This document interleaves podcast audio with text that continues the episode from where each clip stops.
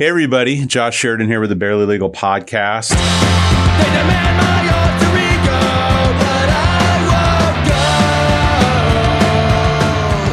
go. Because I Uh, today's guest, I'm not quite sure how to describe. So maybe at the end of our discussion, I'll figure out a label to put on him. But he, he defies labels. He's kind of a man of the world, a traveler, a wanderer, a philosopher, a fighter, a, you know, a teacher, all of these things. Um, but one of the more interesting people I've ever had the good fortune to run into. Today's show, we have Dan Zaluski. How are you?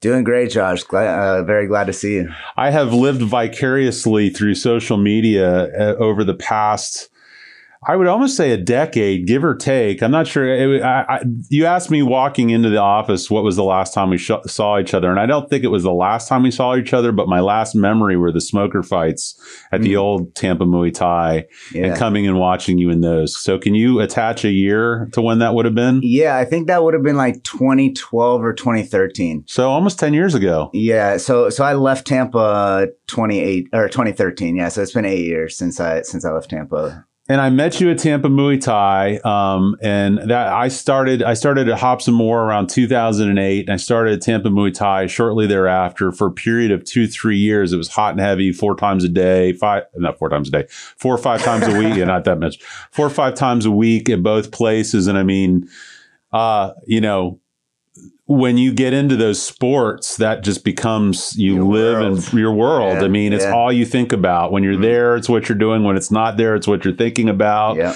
What you're viewing is usually going to be fighting or YouTube stuff. Your your social network, your social network, your diet, your just Mm. every waking hour. And and I think as people kind of go go down that path, they kind of maybe find a little bit more of a balance. Some don't, but but where they kind of work life back in. But those initial Mm. four or five years, it's just all you do. So.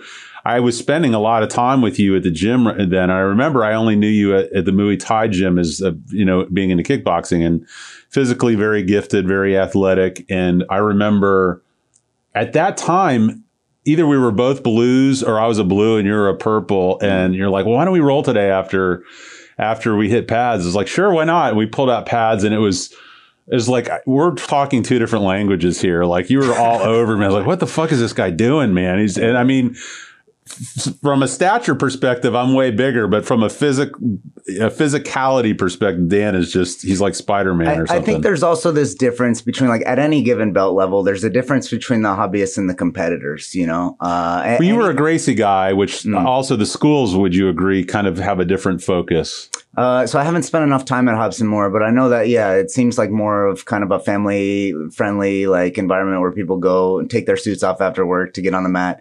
Uh, Gracie Tampa, I think, has has become more receptive to that and more friendly to that. But at the time, it was a pretty hardcore. It was all gym. killers. I Yeah, remember anytime we would get a visitor from there, it's like, get ready to have someone's cup grinded into my jaw. Or, you yeah, know, yeah. just like, it wasn't gentle. Like that. That's the other thing is the jujitsu style.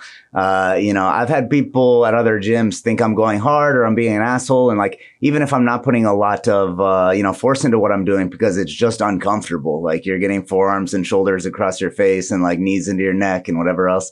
Uh, and, and yeah, it's just a different style. Yeah. So I want to I want to kind of go backwards and, and graduate to that point because I also I, I feel like through social media there was a period of time where like me and your mom were talking or so like Really? you have a very tight knit family or a very supportive and tight knit family or at least it seems so through social media. Is that accurate? Yeah, yeah. And my mom's definitely active on social media, like without a doubt. She was Yeah. just she you could tell she was very proud. But so where do you come from? Are you from the Flor- from Florida originally or Uh, I, I consider Florida home. So, uh, you know, to, I guess, speed through the, the early start is like I was born in Thailand. you were Um, yeah. So, so this is part of the draw that brought military or. Uh, my dad worked for the, for the U.S. Embassy Okay, at the time.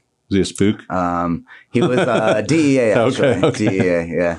Um, and uh, so like my first few years were there before memories or anything. I had no Um, idea, but that makes a lot of sense of your life to me now. Yeah, and I have a Thai sister. Uh, Oh, really? Yeah, like like kind of somewhat adopted sister. Uh, Okay, well, Um, and- all and news to so, me. Yeah, so like it, Thai culture has been like a part of my life. Um, and, and moved to California, you know, be, uh, before I started Memories, uh, and then um, the Netherlands when I was maybe seven years old. Oh wow! Uh, stayed there until I was 13, and then I moved to Florida. now they have their own kickboxing culture over there. Was that something you were aware of at that no, time? I wish, I wish. So I was so into uh, Tang Soo Do in California, right? This was like my first martial art. And uh, my, you know, this was the one thing that resonated with me, like individual sports uh, in general, but martial arts especially. Um, and uh, when we moved to the Netherlands, like we kept trying to find martial arts places for me, uh, but there's no Google or anything, you know. So, so like, had I known that, uh, you know, it was the second best place in the world for Muay Thai, uh, I'm sure I would have would have loved to do it. Um, but uh, yeah, never never got so seven to thirteen. How was? What did they speak there? uh, Dutch, but but everybody speaks English. Well, Did you learn Um, Dutch or did you? I, know? I did, yeah, Okay. and, and I can still get around in, in Dutch when I go back to visit. Um, but uh, but a lot of people find it difficult to learn because uh, everyone's fluent in English. So the second they you know hear your accent, they just respond in English. so as you go from Thailand to California to the Netherlands, is that all because of your dad's work? Right. Okay. yeah. So then after the Netherlands, where do you go? Uh, so after the Netherlands, my dad's work took him to DC, uh, Okay. and my mom and I came to Florida. Okay. Now, just the one sister, or do you have more siblings? Uh, so so the one sister, uh, yeah, with with like neither are the same biological parent. Uh, one sister with the same mom, um, and a brother with with both of the same biological parents. Older or younger? all older. the I'm brother too? Yeah, Were you, by how much? Significantly, or uh, five or six years. okay? yeah. Are you close with them? Uh, yeah, now I am. Now I am. Okay. We, we hated each other growing up. Right. Yeah, of course. So how long were you in DC? Uh, so I wasn't in DC. Okay. Yeah, yeah. After the Netherlands, my dad went to DC, and, and my mom and I went to Florida. And then was that where you were until this most recent? I say most recent, ten years ago, but Uh, no, so so I left Florida originally at 17. Uh, I dropped out of high school. did you? Uh, yeah, yeah. I would have never guessed that either. Thank you. Yeah. Just didn't didn't spark any interest for you, or Um, so I didn't go. Like I stopped going to high school maybe 10th grade. what were you Um, doing other instead? Bad things. Yeah. Yeah. Just being Like- a bad kid. Yeah, really? Um, yeah. And, uh, and so, um, I ended up going to Alabama for a while when I was 17, building houses, like working on a construction crew. Uh, I came back and, and, I knew I like, I've still always wanted to make forward progress, you know? So I would like, uh, when I came back, I started taking classes at the community college, uh, and I was serving tables and stuff. And, and I just realized like to finish my degree was going to take ages at the rate I was going. And, uh, I saw this article of like somebody who grew up in the same town in Florida I did and uh, went in the Air Force and she got her degree in like during her four year enlistment. Uh, so I thought I could just sign up and then just study. Yeah, And that's, so- that's all yeah. it is. That's all the military yeah, so is. I went, so I went to the recruiter's office, uh, yeah, and, and enlisted in the Air Force. And, uh, yeah, so I came back. So I went in the Air Force, um, 2000, I, I enlisted in 2005 and I came back in 2008. Uh, okay, so three years. Yeah. And, Where did um, you do your time? Was it all uh, mostly Oklahoma. okay? Like my my training was was all over the states. Uh, I was stationed in Oklahoma and never left the country with the Air Force. How'd you find the Air Force? I hated it. Did you? Yeah, hated it. But but you know, I'm I'm grateful to it for a lot of things. Um, for sure, obviously the GI Bill and and what it's done for me. I've gotten two bachelor's degrees and a master's through it, and still have three months left uh, for you know whatever uh, tickles my fancy, I guess. What were your bachelor's degrees, Uh, marketing and economics, and what was your master's? business analytics. Wow. So wh- what what about those things interested you? Um, I I didn't choose uh, marketing or economics to start. Uh, I chose international business, and then I took an economics class, uh, and I just loved it. Yeah, so I took like uh, you know the I, I was doing I was at HCC at the time. I was still bartending and serving like when I got out of the Air Force. Uh, so there was a restaurant. It was a nice restaurant called Grill One Sixteen, Sure. uh, in North Tampa. Sure. And so, uh, yeah, I started serving there and they trained me up to be behind the bar as well. And that was a great schedule for, you know, training in school, uh, you know, balancing all these things. Um, and, uh, and so I was at HCC at the time and I was taking these kind of accelerated courses where, where you would bundle, uh, like two successive full semesters courses into one and, and you just meet like for more time. Sure. Uh, so it was like intro to micro followed by intro to macro. Uh, and I just loved it. I had a great teacher, um, loved the material. And then I think toward the end of that semester, I picked up Freakonomics. And, uh, I just, that book just, I you quote know- that book all the time. I'm teaching at UT right now, and I was talking to them. Do you remember the chapter where it was taking the hierarchy of McDonald's and the hierarchy of like a drug, like a like a gang, right, and was right, putting them over Yeah, top of each other. Yeah, Yeah, it was like thing. Mm. they almost line up completely. So I love that book. I love Yeah. that stuff. yeah, it's awesome. What year? What years would that have been when you were do- in school for that stuff? Uh, so I was at HCC 08 to 2010. so you were right. The economics was a super hot topic in 2008. oh yeah, oh yeah. I mean, there's a lot of examples of of Well, getting it wrong. You know, Yeah, yeah. Well, the economics that I like is more like the behavioral economics and game theory and stuff, and less like following the economy. But uh, but yeah, so I fell in love with economics. It's still like my academic love, right? Uh, and then the marketing thing was just. I realized I had so many gen ed requirements uh, because I had no direction. Like I would take classes wherever I was when I was in the Air Force, you know, uh, and tested out a bunch, like got college credits from like CLEPS and other testing things. Um, but, but never really saw a guidance counselor and was like, what do I need to take? So I just had all these, these credits. And so basically, uh, I was able to just get a second degree instead of like a double major.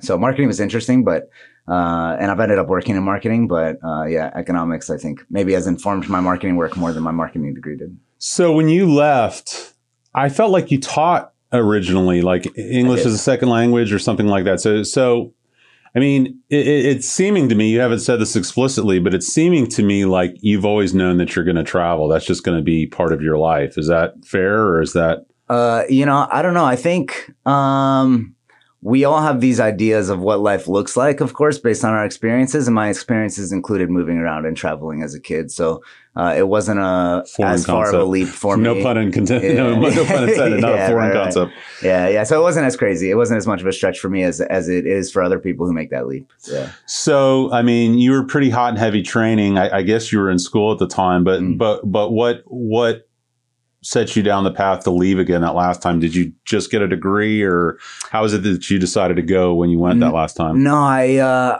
I was always interested in it, in teaching especially, um, because it gives you access to like smaller towns in foreign countries that you wouldn't really be able to get jobs in otherwise as a as a foreigner. Um, and uh, and, and so it was always kind of in the back of my mind. And then I had just quit an office job after I graduated. I started brokering freight, uh, which was the most miserable thing on the planet. Like, How'd you find that job? uh, a recruiter reached out Yeah, to me on LinkedIn. okay. Um, and, uh, yeah, I mean, you're supposed to make like 100, 200 cold calls a day. It's just to people who are having other people like you call them all day. And it's just terrible. Well, and Um, you're also, although we're talking right now, you're not a, a loquacious person. I would say. I mean, you're you're. I, I would imagine you're able to go full days, couple of days without saying much to anybody. Yeah. Yeah. yeah. So having to talk, you know, in a in a transactional Yeah. manner and Yeah. at that volume, almost kind of kills your soul a little bit. Yeah. To be on. Yeah. To have to be on for like eight, 10 hours a day with all these type A personalities all around you and like whatever. It's draining. else. Yeah. Yeah. it is. Welcome to family law. Yeah. I mean, it's, it's, it's the exact Yeah. same thing. So that wasn't going well. And so you were looking for other opportunities? Uh, no, well, at the time I got the the opportunity to go full time at Gracie Tampa. Um, so teaching and then you know signing people up for memberships and stuff. Uh, and so I, I did that. Um, and uh, maybe like you know a couple months after, then I tore my meniscus and, and you know damaged some of the other stuff in my knee. Um, and so it, it didn't look like I was going to be able to do jujitsu for a while. Uh, and so I just figured it was the time to go. You know. And so did you start teaching right away in Thailand or did you, where'd you go? Yeah, so I started looking on these forums uh, while I was still here. Uh, they have like teachingthailand.com and ajarn.com, and uh, people just post job openings, right? Um, it's not super verifiable. Like some of them might not be legit. I don't know. So I did a Skype interview, uh, and it seemed okay. And then I just booked my ticket and showed showed up and hoped it was real, and, and it was. Uh, it was a great opportunity, and and I actually went and taught math instead of English. So I was teaching I was teaching math in English. How old were your Um, students? The equivalent of seventh, eighth, and ninth grade. Okay. Yeah. And you, you're just, where are you living? You're just uh, living in a hostel or like a small apartment or what's, Yeah, small apartment. Um, so so I was in like a rather small town uh, that like non-Thais don't know generally. Uh, halfway between Bangkok and Chiang Mai, like uh, the bottom of of what's officially North Thailand. Um, and uh, and yeah, uh, basically all the apartments are the same there. Like every every apartment is a square box. Uh, you know, was it lonely for you? I mean, I imagine maybe at least at first, but I mean, tell me about like, at least I would imagine in those beginning months, you're, you're not connecting with people on kind of a, emotional level, I mean, Yeah. was is that something you noticed or Uh, well, there were already three other foreign teachers at the school, uh, and you know they all kind of went out of their way to make me welcome, feel welcome, or whatever. So we went out for drinks on a you know on a school night like the first week, uh, and there was a, a Thai teacher, uh, Kru Ben, who was super helpful. And you know, uh, actually, she met me at the airport in Bangkok and helped me find my way to the bus and rode the bus back up with me to Kamphaeng Phet. Uh, helped me with all my visa stuff and everything else and finding the apartment. Uh, so there was a good support network there. Uh, and then also, you know, I I just started dating this girl in Tampa before I moved over there, and uh, and you know, it was kind of a, a passionate beginning, I would say. And so we uh, we would spend a lot of time on Skype or whatever else as well. So uh, so yeah, I didn't feel super isolated, but that that ended up being an issue for a lot of people who moved there. So I, I helped with the selection and recruitment and stuff uh, once I was there, and, and I realized afterwards it wasn't just like selling the position. It was also, you know, making sure that the person would be okay if they didn't have a conversation with anyone for three days. You know, sure, yeah. in a small town in Thailand, that's likely to happen. Like you don't hang out with your coworkers every weekend, whatever else. Like, Were you training uh, there? Was there any Thai gyms there? Or? yeah. So I went there two weeks after my knee surgery. Oh, okay. Um, so, so not off the bat. Sure. Um, but, uh, but yeah, I did. It. How was that for you? Because I know you've gone through periods in your life where you do a, a ton of it, but Mm. not doing it for periods of time. Were you able to get? yeah, I think I always come back more motivated after Yeah, after yeah. I've been out because you realize, you know, it's like one of those things where you don't realize what you have until it's gone, right? And so when you have the ability to train and you have this functioning body that can do all these things, and you know, it's like you get used to it, and then you don't, and you're like, oh shit, I should have done more with that. Right. So that teaching stint, how long did that last? Uh, I ended up being there like a year and eight months, Okay. something like that. And then what happened? Yeah. Um, and then I think I was 27 or 28. Um, I had a sponsorship opportunity, Team Quest Thailand in Chiang Mai, to go live and train at the gym there. Uh, and meanwhile, I was also applying for like different grad school programs and, and kind of trying to figure out what I wanted to do. Like, uh, when I went to Thailand, I thought maybe, you know, I'd have some fights there, come back and open a Muay Thai gym. Um, and, uh, and I've seen so many friends struggle with gyms, you know, like even if their, Tough- their tough technique racket, yeah, is yeah. amazing, even if they're brilliant martial artists, uh, the business can be tough, especially when you don't have a lot of money to put into it, which I didn't. Um, and, uh, so yeah, I had this kind of struggle, uh, with whether to go and do this martial arts thing or, uh, you know, um, kind of start a career, uh, and, and build a financial safety net for myself and whatever else. Uh, and I was 27 and I thought, you know, I should probably have some kind of career to fall back on by the time I'm 30. Um, so I just started looking at master's programs. I knew I had, you know, enough GI Bill left to, to do something else. And, uh, yeah, so, so that's what kind of ended up pulling me away from Thailand is seeing, uh, you know, So where'd you do your master's at? Uh, University of Texas at Austin. So then you were in Texas for how many years? Uh, so I was in Austin for a year. It was like Okay. an accelerated uh, program, um, and uh, yeah, so I was only there for one year. Uh, and then from that, uh, campus recruiting got me a job with Capital One, and I moved up to um, Plano, which is like Dallas Fort Worth area, How was Austin?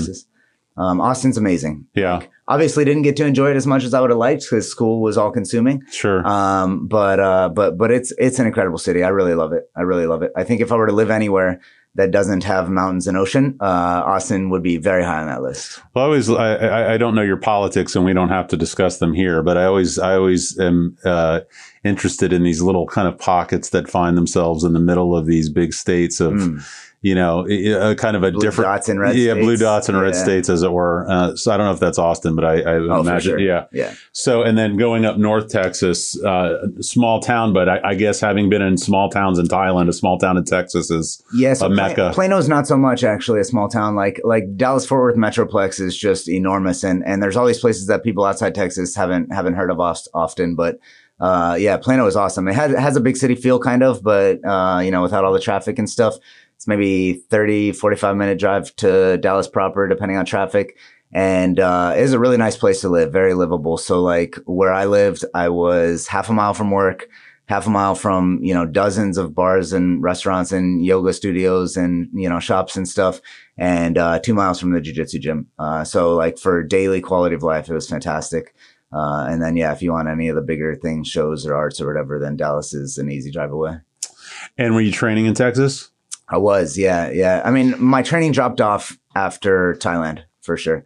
Uh, so I pretty much stopped completely uh, during my masters. Uh, I trained maybe ten times that whole year, And then when I got to to Dallas, it took me a while to get started again. Uh, you know, majority of my jujitsu had been under Rob Kahn at Gracie Tampa. Did you get your black before you left Florida? No, so before I left, the first time I got my purple belt, or I was like a purple belt, three or four stripe or something, um, like on the brink of brown belt. And then when I came back, uh, I I spent a little bit of time in Florida before going to Austin. I got my brown belt then. Uh, and then I ended up getting my black belt from Chris Brennan up in uh, in Frisco, Okay. Texas. Okay. So, so where are we now when you're in North Texas? What year are we talking? Uh, so I moved up there in 2016 and I left in 2019. Okay. And is that when you got your graduate degree? Uh, no, gra- yeah, Your master's, I mean, your ma- master's degree. Master's was 2016. So, so I was in Austin 2015 to 16 and, and graduated, yeah, in May. So what, what was the next step after Texas? Um, after Texas. So yeah, 2019, I ended up, uh, moving to Bangkok for, for the next job. So I left Capital One, um, and moved You got in really close with the people at Capital One, if I remember. Oh, it's I a mean, great- it's a every great place you work, you seem to kind of develop these families of, you know, handfuls of people that you're really, Yeah. Uh, yeah, it's a great company. Um, especially, I mean, uh, I've only worked in auto finance at Capital One, and so I can speak to that specifically. And, uh, I, I loved it. Um, so I think, you know, for one, uh, we want to feel good about our work, right? And I think Capital One has like some really defensible policies. Like I think one of, one of the core tenets is like, um, yeah, like de- defensibility or like transparency where somebody could take anything that's like, you know, behind the scenes and put it on the cover of New York Times and we would have nothing to hide. sure. Um, and so like everything had to be the right thing to do. Uh, and then auto finance in itself, I think is like one of the best products in finance in terms of, uh, empowering and helping people, you know, like Giving them the ability to drive to work and Yeah, go to the grocery store, go yeah, to church, go to sure. gym. Yeah. And, and if you fall on really hard times, it's a place to sleep, like, you know, Sure. in, in really bad times. So this code that you have, you, you kind of have a code. You kind of have a a ethos or a way that you approach the world. Where does that come from? Is that a is that something from your family? Is that something you've just kind of developed on your own? Is that faith based? Where have you, Uh, yeah, I, I was religious as a kid, but I don't think it is totally now. You know, I think, um, I don't know. And I think it changes for sure. What, whatever that code is, I guess. Like, Sure. Um, uh, gets updated over time. Um, well, sure as you get older? But yeah, I don't know. And then also everything's a bit selfish too. Like, uh, you know, you go to Thailand to teach or whatever, and yeah, sure, you're helping by being a foreign teacher, but you're also able to do Muay Thai, and and I'm teaching math specifically, which is serving my future more than if I taught English. Do you really think uh, it's selfish, or do you think I- it's I think honest? There's a selfish component uh, to everything, like, and, and that's good because that's part of what gives you the motivation to do it, right? Like, if it was all selfless and you're just torturing your way through whatever you think is the right thing to do, like, it might be harder to keep doing or you know to do as well. It's, it's interesting because I have I have this uh, tendency to kind of paint my pursuits in a negative light, and I've, Mm. I've at various points in my life through therapy and other things had people ask me is like you know i- is it is it selfish to do what you're meant to do? Is it selfish to do what you love? Is it selfish to do what fulfills you and what you're passionate about, Hmm. or you know, should that be kind of what we do and how we spend our life? Is that kind of you in harmony with yourself and doing what you're meant to do and not a, a selfish endeavor? But um, Mm. On, that, is that? Sorry, sorry. I don't know if you've seen. I can't remember the name of it, but there's this Venn diagram thing that shows like what your perfect profession is, right? And it's like something you're good at that you enjoy, Briggs that the Myers, world uh, the- values, yeah. that you can get paid for, or Sure. something like that. Yeah. I know what you're talking about. Well, another concept that I, I've spent a lot of time talking about. So I do family law primarily is what my profession is. So, uh, doing divorces and all this, and a, a- term that gets thrown around constantly is narcissist. Mm. I always every, every person that calls me the spouse that they're divorcing is a narcissist, and it's like Mm. we must all be narcissists Yeah. because it's just that term is thrown around so liberally. And so uh, I've had conversations. Now I'm in. It's funny. I do therapy, and I actually had my session right before you came in today. So, um, but I was talking to my thera- therapist about narcissism, and she was saying, "Well, you know, narcissism is a scale, right? It's not you're a narcissist or you're not. Right, There's right. from zero to ten. There's people that are the people we're calling narcissists are nines and tens, Mm. and then there's people who kind of are in codependent relationships, bad relationships, don't feel that they're worth anything, don't feel that they have any value, and they're kind of at zero. And then most of us exist, you know, two to eight. So where we are on that scale, there's kind of a healthy narcissism and an unhealthy narcissism. And Yeah, and, and our narcissism as it plays out depends on context, like anything else. Oh, for too. sure. And what you do with it. Yeah. I mean, yeah, but, uh, it- it's just what you said there about being selfish. I, you know, I, I think it could be argued that it isn't, you know, and, and putting yourself first, the only way you can help others is to help yourself and kind of Mm. do these other things. Anyway, but I, I appreciated your metrics by which you judged Capital One because you, you saying that you liked it, it wasn't because like they had donuts every Friday. It was because Oh, they they they they were that too, ethic. Well, yeah. Well, I mean, that's, don't get me wrong. You got donuts too. Yeah, and, and also like uh, you know, is I don't know, Capital One does such a great job of selection and development of talent, uh, and I think I, I realized this in part when I decided to leave. Uh, and I started looking at my options, and, and I might have interviewed with maybe ten companies or something, uh, and all but two of those were were companies I was put in touch with from people I'd worked with at Capital One who went on to do exciting different things, you know. Uh, and yeah, I don't know. So, so it was cool to see how, you know, all these people can start here and then go out and change the world in different ways, uh, in different places. Um, and also, you know, spoke to the value of, of network and, uh, you know, all that for sure. So, but then you go back to Thailand. Mm, yeah. Yeah. So, Agoda so what was, the goal there? What was the, what was the plan there? Uh, yeah. So Agoda was one of those ones that, uh, you know, I got through a contact at Capital One, um, who had gone to Agoda. And, uh, so this is basically the Asian arm of Booking Holdings. Um, so Booking Holdings has Priceline in North America, Booking.com in Europe, and Agoda is like the primary Asian player. Uh, so it's online travel agency space. Uh, I was doing pricing, um, which, you know, my kind of academic love of economics really fed well into. Tell me what that is. What does that Um, mean? so in travel, you have these dynamic pricing models, right? They refer to it as revenue management. Um, you have pricing models where essentially you can sell the same thing uh, 20 times and to 20 different people and charge 20 different prices. Right. Um, you know, just depending on everything. So it's a vector of the characteristics of whoever the buyer is that kind of Yeah, directs the the buyer is. is, how far in advance they're buying, like what exactly they're buying, what kind of device they're on, what time of day or day of week it is, what, what part time of the month it is, anything you can think of. Um, and, uh, you know, and so there's an optimization problem for each of these. And, and like, I guess the peak of that optimization shifts based on, uh, not only, you know, those care things, but also what else is happening in the marketplace and what competitors. And how doing. much of that is being analyzed by humans, and how much of that is being analyzed by algorithms, and how? I mean, is it seems to me that everything's AI now, and it's just like Uh, you plug in some. yeah, yeah, it's not quite to the level where you just give it a, an objective function. Here's Joe. Tell me what where he wants to fly and how much he'll pay so, for So it. So I think like you know, machine learning is constrained in a number of ways, and uh, you know, you throw too many things at it, then you end up overfitting, and and you know, the result isn't ideal. Uh, so so you know, um, like without speaking too much to like anything company specific, just I'll, I'll speak generally in terms of the industry and stuff. Um, you know, you'll have maybe a machine learning model that that trains on some of the primary things that are going to be present in each one, like something you'll know about uh, this transaction each time, uh, and uh, you know, with a limit in terms of number of variables it'll take.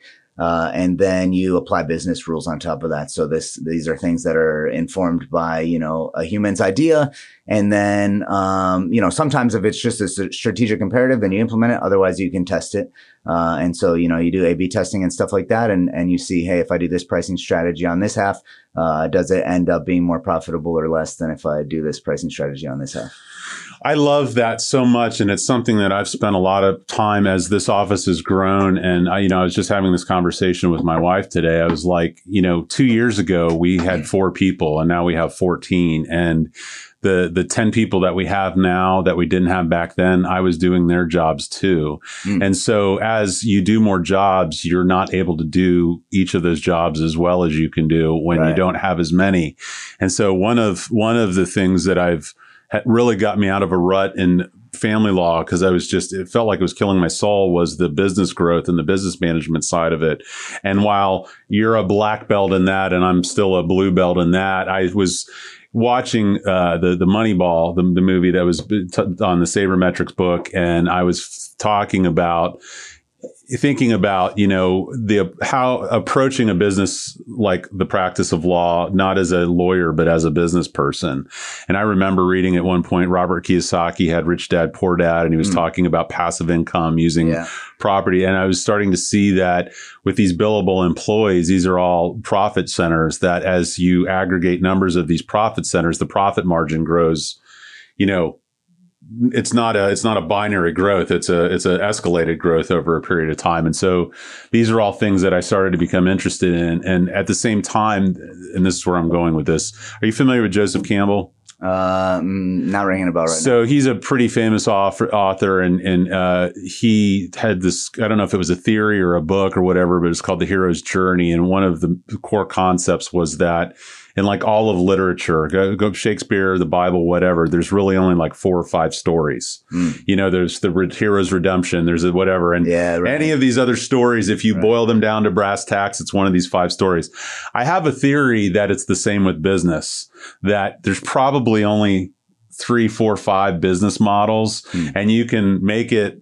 You know, an aggregator for flights. You can make it financing for cars. You can make it serving someone with a legal service. You can be producing a good and selling it. But I bet that if you, and there's probably, this book's probably already out there, but you know, I bet you could probably boil down everything to these types of models. And we were talking a moment ago about Malcolm Gladwell and how this drug syndicate and McDonald's almost had the exact Yeah. same hierarchy. And I think that to my point is there's this natural kind of organization that we fall into in these different businesses. Mm. So it, it's seeming to me like the background and the education that you got allows you to kind of plug and play into these different yeah, spaces. uh, yeah, I mean, I, I think every industry, every company needs data literate people who you know know how to make sense of of the the number information cruncher. we have. Yeah, yeah. uh, how to, you know, especially as you get bigger, like people who can design experiments that are going to give you accurate reads and in, properly interpret those, uh, stuff like that. Yeah.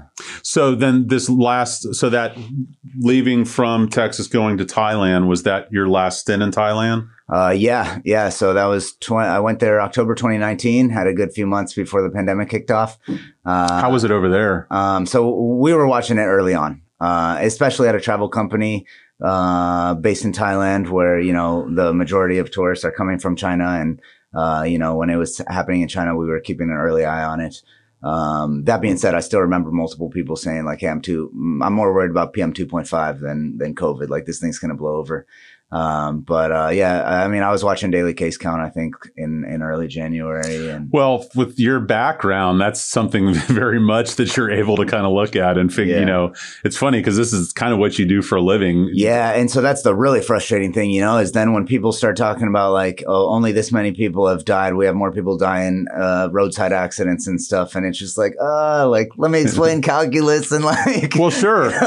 nonlinear, like, Well, not only that, but I mean, in this country, which you're over there, we're over here, and you know, everybody's, you know, this is this is this is a liberal talking point to to you know sideline Trump and take him out of office is like, yeah, but you realize this isn't just happening in the United States, Mm, right? This is mm, happening yeah, all yeah. over the world. So Yeah. what you're suggesting is this this made up disease that other countries that really kind of don't give a shit so much Yeah. about what's happening here, they're dealing with too. So I don't think it's I don't think it's this so much of the stuff was misinformed. Like I remember when when uh, you know it, it was first obvious that Biden had won, and then all of a sudden, like the next day, people are like, "Oh, crazy how there's no more COVID cases." Yeah. And it's like, wait, where did you see that? Like, Yeah. COVID didn't stop. Like yeah. it's like people hear this and then it, it you know I don't know fits in with with their world their narrative that they want to yeah promote.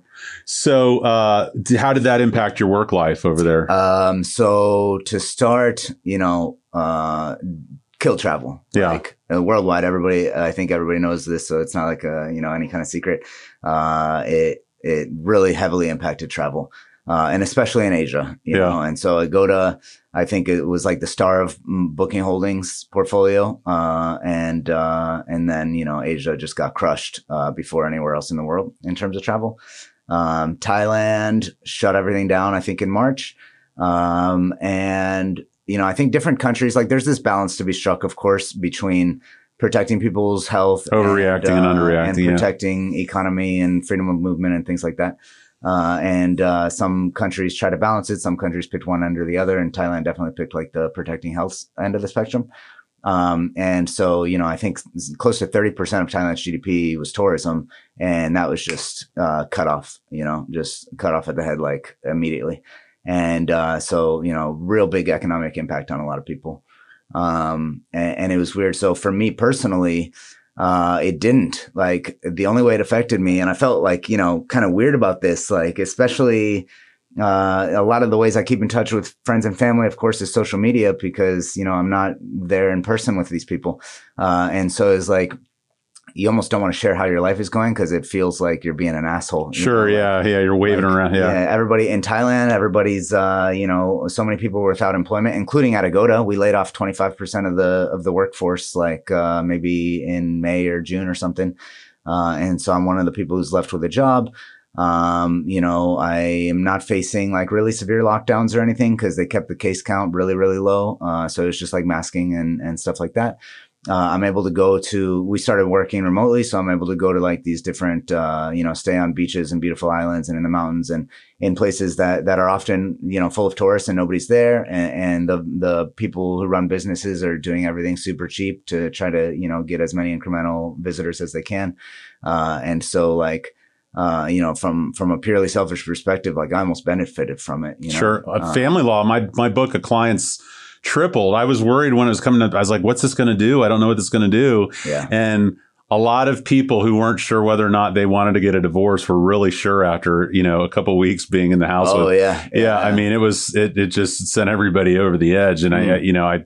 It's kind of gallows humor, but it's it's interesting when things are not going well in people's life. That's when things are going It's crazy well how many of these knock-on effects there are. Like, you know, how many things it shifted. Like, it shifted everything, but there's there's things that shifted, you know, in big ways that you just wouldn't think of if if that wasn't a part of you know your life. Like somebody who doesn't touch family law, I never would have thought of that. Well, not only that, but I, I, I don't even think a lot of it's probably even revealed itself. I, I, I Mm. could see 30 years from now historians being able to draw this Yeah, line of what happened and five years out, 10 years out, you know, these big black swan changes that, you know, did you, have you read that black swan book? I forget. uh, no, no. Uh, n- It's- the concept Nassim you'll- I have it in the office. I'll show it to you. But basically, it talks about historically how these black swan events uh, kind of are a quantum leap forward in progress. Mm. These things that happen that kind of we progress at Like, a much. what's an example of one? I think the internet uh, Okay, would be right, one. right. Flight, yeah, the wheel, yeah. fire. I mean, you do know, you think, do you think uh, blockchain is going to be one? I have I I am always the product of the last person I talk to on it because I I talk to a opponent of it and I'm convinced it's a fucking scam. And then I mm-hmm. talk to somebody who's really into it and I'm like okay well that makes sense. Yeah. and so I kind of I have this ebb and flow but I have a good friend who he uh, works in like telemed or something like that. And he works probably he, he's a he's a pretty high level ceo probably makes 100 150 a year. You know he works a lot but he spends at least that much time if not more time in his free time fucking around with all this crypto stuff. And it's you know for most people it's oh i'm going to put you know a thousand dollars in ethereum and see what happens. But there's like it's almost like a video game. And like they have these little side weekend things where it's like they they're they're splitting up coins and selling them and doing all this weird shit. He's explained to me a million times and i never understand it. But he was talking to me about nfts Yeah. way before it happened. Do you remember um, mark he trained at Tampa Muay Thai with us. He had that really nice house in South St. Pete Yeah, where he's Ray. a finance guy, I he- think. so he was talking to me about blockchain back then. Oh, really? Wow. Yeah, and he was telling me about it. He's like, "Yeah, we got this new prod. Well, not blockchain, but the well, blockchain. is, You know, we can do business transactions in real time. There's no like Hmm. grace period, the signatures, and all this other stuff." And I mean, I was fucking 32, and I didn't know anything about anything. I was like, "Oh, that sounds awesome." You know, I don't know, but I actually met him serving tables at Grill 116 before I met him at uh, at Tampa Muay Thai. he's a he's a talker. I mean, Yeah. you you get to know way more about him than he knows about you after the first hour. But Yeah. I, I like him. I like him fine. But anyway, getting back to your question because it's an interesting one, and I'm interested in your opinion on it as well. I think conceptually, the speed with which we're able to execute contracts and verify the legitimacy of something, Mm. I think that very much. The, so the blockchain component, decentralization of information, Mm. I think very much that will be that. Um, as far as completely changing over to this other form of currency, I feel like governments and banks have way too much money to lose to let go of those reins Right. easily. Uh, but this guy that I was telling you about, he was telling me that the hedge fund people are now selling it or promoting it or putting money into it. And he said, once, as soon as those people are putting money behind it, it, you can, it's got its legitimacy that it needs to kind of have longevity. But I don't know. What's your opinion on it? I'd be interested Uh, yeah, I don't have super strong opinions. You know, I don't think it's going like uh, specifically cryptocurrency. I don't think it's going anywhere. Uh, I've heard this isn't like an original concept, but I've heard like uh, the idea that um, it's not about whether or not this stuff is going to stay, whether or not like Bitcoin is the future. It's about whether Bitcoin or Ethereum, whether that's MySpace or Facebook. You know, Yeah. it's like social media is not going anywhere. Uh, cryptocurrency is not going anywhere. It's just about which cryptocurrencies is going to be the dominant ones. Um, and you know, I think that's true. Uh, I think blockchain has a lot more applications outside cryptocurrency as well. Um, yeah. So like I've, I've like kind of thought of different ones in my own life and work and stuff like that. And, and I'm sure there's so many more. And, and so, yeah, I think it's kind of a revolutionary concept for sure. Um, but, uh, you know, uh, in terms of specifics, I don't have super, super strong beliefs about it. Yeah. Where I find it interesting is is I, I consider myself somewhat of an artist, or at least a very much a fan of art. So whether it be music or visual art or all these other things, the what it means for that, like you know, he was telling me how Topps was market testing Garbage Pail Kids NFTs because the, the, that was going to be their pass through to doing it with baseball cards, like. Mm.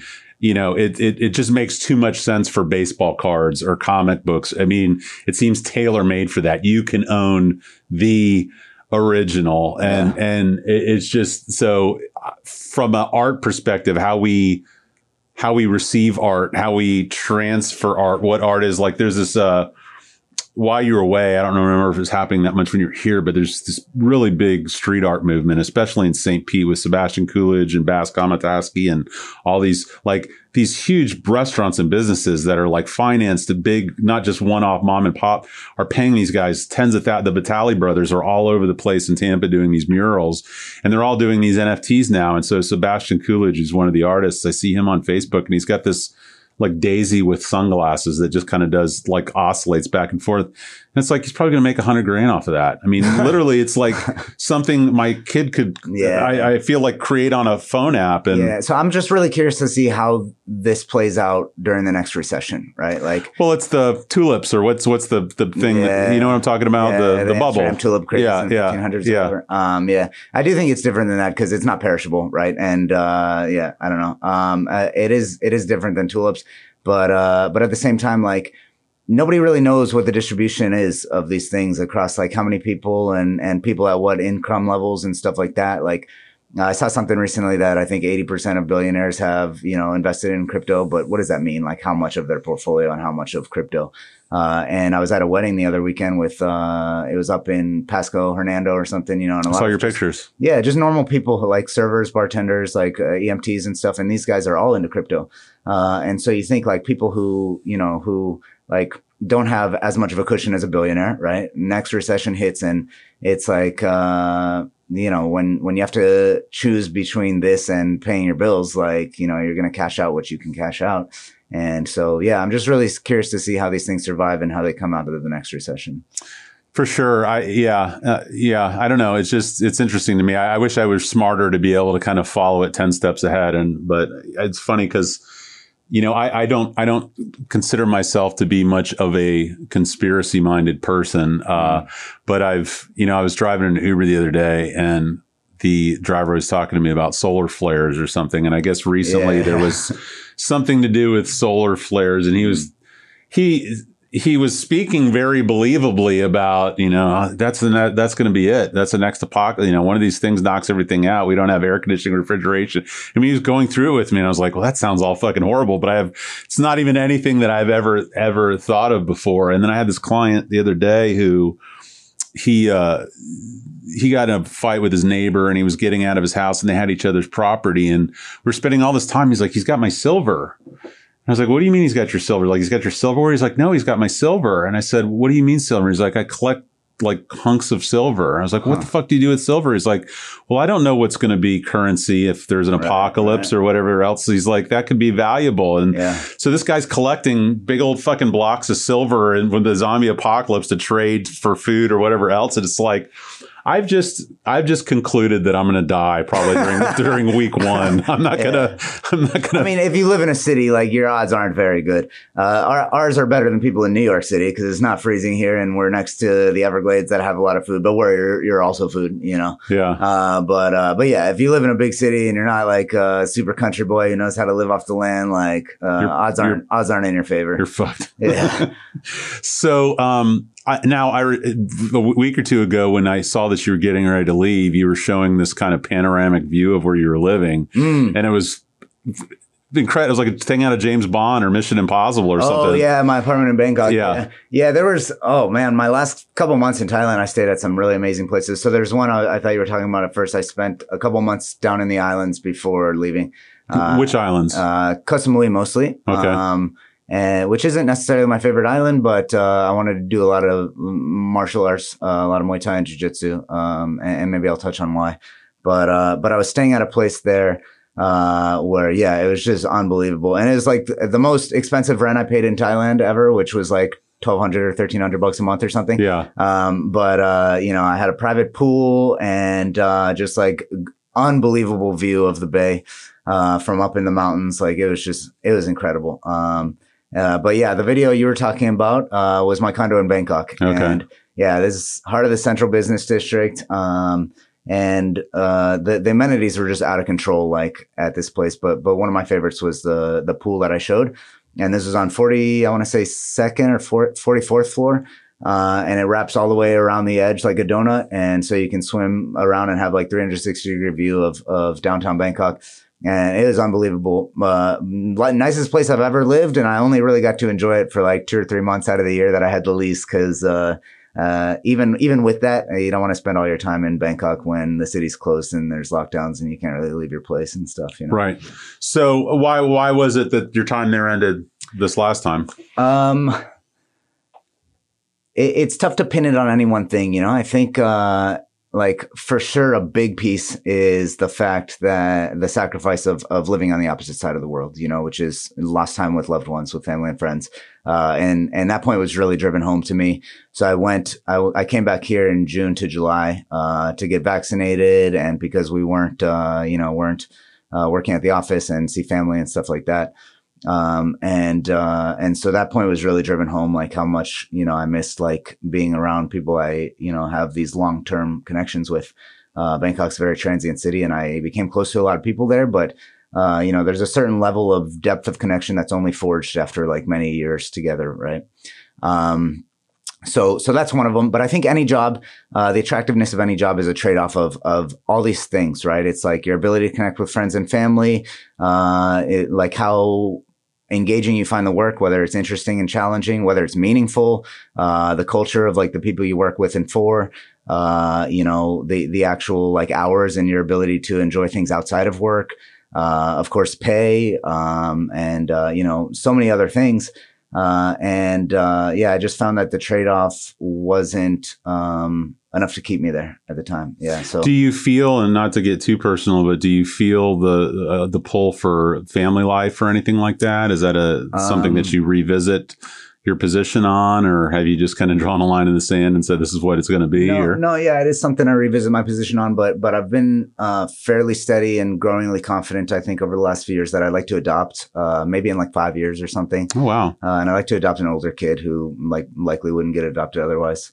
Um, but uh, but yeah, I think uh, you know, if family was a large part, and then also part of the part of the appeal of moving to Thailand was like being able to do a lot of Muay Thai, and, Uh-huh. and I was just working so much that I wasn't able to. Like, uh, you know, uh, Priceline was 12 hour time difference, Booking.com was six hour time difference, and you know, you're working with these people uh, as well, and so it was just like you, you're never off. And I think Asian work culture also they just work really hard. They work long hours. right? Uh, and so, yeah, it was just like, didn't really have time for much else. And, and, you know, you're deprived of time with family and friends, uh, being on the other side of the world. And so, uh, yeah, just like the, the whole package, the whole thing, just like, uh, it wasn't a set of trade offs that I wanted to keep making indefinitely. So you mentioned just a moment ago that you st- were getting to where you were wanting to train a lot again, or that was Mm. something that you were going after. Is that is that directed at something, or is Uh, that just no, no, it was last last of my time in Thailand. So my next thing, uh, what I'm going to next, uh, which you know I kind of had a good idea uh, before I, you know, before I put in my notice at my last job. Uh, but I think, you know, I, I didn't get the actual written offer until like the day I put in, Oh, really? Put in notice. Um, but, uh, but my next thing, I'm, I'm going to move to Kenya in January. Oh my God. Um, yeah. So uh, you didn't know that? no. Uh, yeah, so I'm moving to Kenya in January, um, and uh, you know, really excited about it. It's it's you know checks the boxes for all the things I talked about in terms of meaningful work and and everything else. Uh, obviously, still far from family, not quite as far. Um, and you know, I'll be able to see them a lot more because I get a ton more vacation time. They pay for a trip home once a year, things like that. My mom wants to come do a photo safari. Uh, but, uh, So what's the company? What is the work? Is it? uh, so it's Watu Credit. It's Okay. um, uh, asset financing. I guess Okay. you could say microfinance right now. Um, and primarily, uh, they're doing financing motorcycles for motorbike taxi drivers. Okay. Um, so like I think uh, the traditional model for these people was to know somebody who owned a motorcycle uh, and rent it daily, and you know give them three dollars or five dollars or something, and try to earn more than that by giving people rides. Uh, and there was no real path to ownership or anything, uh, and so. Uh, they came in and, and basically gave access to credit and a path to ownership where people can own their bike after a year, a year and a half, depending on the loan term. Um, and, uh, and yeah, so I think it's really helping people out, uh, you know, giving people more mobility and stuff like that. There's a ton more motorbike taxi drivers on the roads in Kenya now because of this company. And so that, you know, increases everybody else's mobility too. Uh, so, so I feel good about the work. I, I went and saw the company for four days in July and man, You went is- there? Yeah. Was it your first time in Africa? Um, first time in this part of Africa. Okay. I've been, been in Morocco for like a week or week and a half, but I think it's a completely different experience. Uh, so I, they're in Mombasa. It's the second oldest or second biggest city in Kenya. It's the oldest port town in East Africa. Um, and a really beautiful place. Um, and so I went and spent, spent, uh, four days at the office there. And, uh, I just saw so many things where I was like, this is a good company. Like I think finance, financial services can be predatory or they can, you know, um, be, uh, what do you call it? Like empowering, right? Sure. and uh, and I think this definitely falls in the latter. So they have so many good policies that they don't need to have. Like for example, uh, if a rider dies, then they forgive the loan and and uh, ride over the bike to the next of kin. Like all these things that you don't have to do that you just don't hear finance companies doing. Sure. Like it's just ethical, you know, ethical finance. Um, and so I feel good about the work. Uh, and uh, yeah, but but the reason I wanted to train more to answer your question is there's not as good of jujitsu or Muay Thai there, right? And then where there is jujitsu and Muay Thai, uh, All right. I like where this is going. I like where either. this is going. so uh, so I just realized it's like the end of my time, you know, like of being able to uh, com- like perform at the level that I am. I think uh, so. There's this been this era since I like started uh, effective martial arts when I Uh-huh. was like 19 or 20 um, in the Air Force and, and miserable. And this was the one Sure. thing, like you know. Uh, another So this is a closing of a chapter for you. Yeah, yeah. Oh, I sure. thought you were going to tell me. I thought you were going to tell me you were going to bring Muay Thai and Uh, kickboxing no, to I mean, Kenya. I, I will to the extent Yeah. that I can. Yeah. You know, I'll, I'll help out with the. There's already people doing great things there. okay. Uh, so you know, there's this Lionheart MMA initiative. Uh, if anybody's interested, you know, just Google Lionheart uh, MMA initiative, and it's uh, providing free training to people across Africa. And, love that. and there's a center in Mombasa, Kenya. Uh, I went and trained jujitsu with them. Uh, there's another guy I found on Facebook uh, who has a Muay Thai gym in Nairobi, and uh, he's just you know offering free training to all the kids, anybody who wants to learn.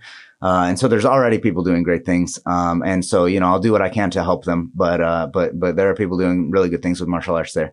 But, but for me, like, uh, you know, I just feel like, you know, my, for the past, uh, 14 years, I've just been getting better and better at martial arts.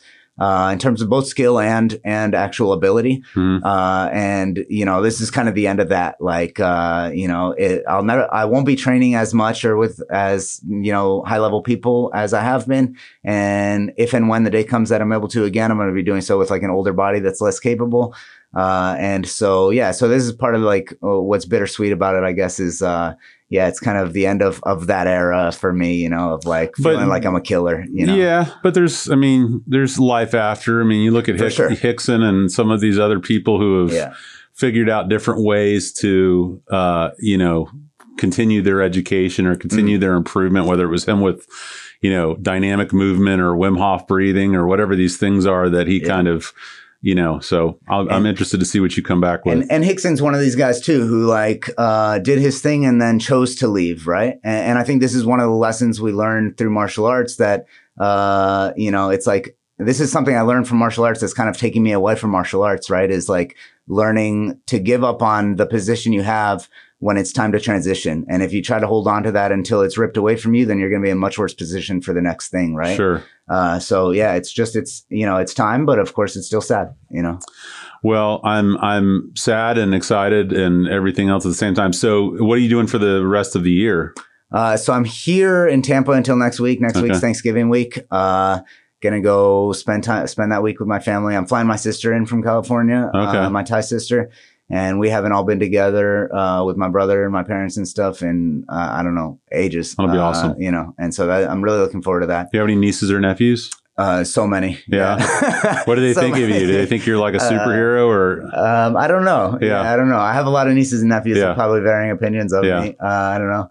Um, so, so a week, uh, weekend after Thanksgiving, I'll leave Florida and, uh, start a road trip and, and visit friends in different cities in the U.S.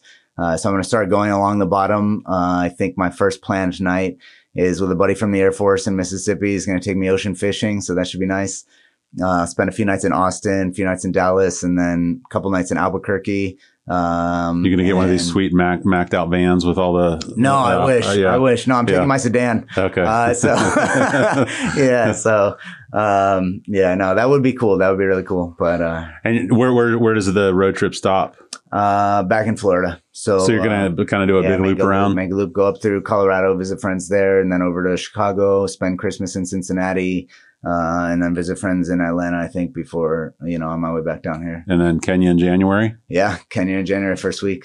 Wow. And you already have your place set up and all that stuff. No, Okay. um, so I'll spend I think first three months in Mombasa. Okay. uh, learning the business, and uh, then I'll be moving to Nairobi. And uh, reason being, it's a it's a better travel hub for the rest of Africa. Um, so I'm going to be traveling like 50 to 70 percent of the time, and and the idea is basically to learn the business inside out uh, as it exists in Kenya, um, where it's already really successful, and then figure out how to replicate that. Um, so part of it is just change management and actually like, uh, you know, implementing something new and, and stuff. And then the other part is, uh, process, you know, improvement and optimization and like figuring out, uh, what needs to change based on the regulatory or economic landscape or whatever else. And what about language over there? Are you gonna are you gonna be able to get by with English, or are you gonna have to work on that a little bit? Or Yeah, to start at least. Um, so first few countries I'm going to be in are obviously Kenya, uh, and then Uganda and Tanzania. Uh, and pretty much everybody speaks English there, right? So like Swahili would be nice to know. Um, but, uh, but, but you can get around with English for sure, and especially in the office. Um, but, uh, you know, it, it, everything goes as planned. And if everything keeps going well, then, you know, we'll be entering some French speaking countries and stuff too. Uh, so at that point, who knows? Yeah, maybe it might be, might be time to start picking up French. Oh, wow, wow. Well, thank you so much for reaching out. I mean, I'm I'm honored that I was a stop on your tour of Tampa because, you know, we knew each other in the gym, but not really outside of the gym. But I've always kept track of you on Facebook and appreciated kind of your your life being kind of a a, a polar opposite of my own in, in, Mm. in a lot of ways. So I get to uh, appreciate all of your adventures and. uh Anyway, well, thank you so much for stopping by. Are you training tonight or? Uh, no, I went to Gracie Tampa South during the day today, but uh, yeah, no, not training tonight. But but I would love to get a session in with you while I'm here. I would love love to get a session in with you. I was going to give you an offer, and you please say no. I mean, it's last minute and it's kind of weird. But tonight is my last class teaching at UT. I really. Um, I, there are exams the week after Thanksgiving, so I have a speaker at six. Mm. But if you're at all interested to teach a c- college class and come by and just talk about the life that you've led, if that's at all something What's that would interest subject? you, What do you teach? it's criminal law and procedure, but you talking to them wouldn't be about that. It would be showing them that there's a different path than Yeah. going to be a teller at a bank. You don't Yeah. have to Well, say to, yes to that point, to that point, I, I, I want to say also because you were, you know, talking about uh, us training together before and, and you enjoying seeing a different path and stuff. I want to say like uh, part of I think where my life has ended up, I credit I credit to you and uh, some of the other like older guys in the gym. I saw a few of them last night at Gracie Tampa HQ. Really tugged on my heartstrings. Uh, so this guy Wally Lum, who I think you would love. I really I don't know if you've met him, but I think No, you I think you and this guy would get along so well. Uh, and then Badger, both of these guys are mid sixties, uh, and still in the gym all the time. Uh, and, uh, and Jeff, uh, who was Ray Cole's first, I think, Muay Thai coach and, uh, and who, you know, was maybe my first Muay Thai coach when I came to Gracie Tampa as well. Um, and I think, you know, uh, as I mentioned, I was a high school dropout, uh, and I was taking community college classes. So I was like kind of doing the things that I knew would move me forward in some way. But, uh, you know, there's an end of that road of your education where you don't really know where to go or how things are going to play out. And I think, you know, being in jujitsu and Muay Thai and being able to see these different possible life trajectories and stuff and like these guys who you can relate to in some way, you know, because you have this shared interest, this shared activity. And so they don't seem so much different than you and you can see how their lives end up and the, the ways they've been able to make it.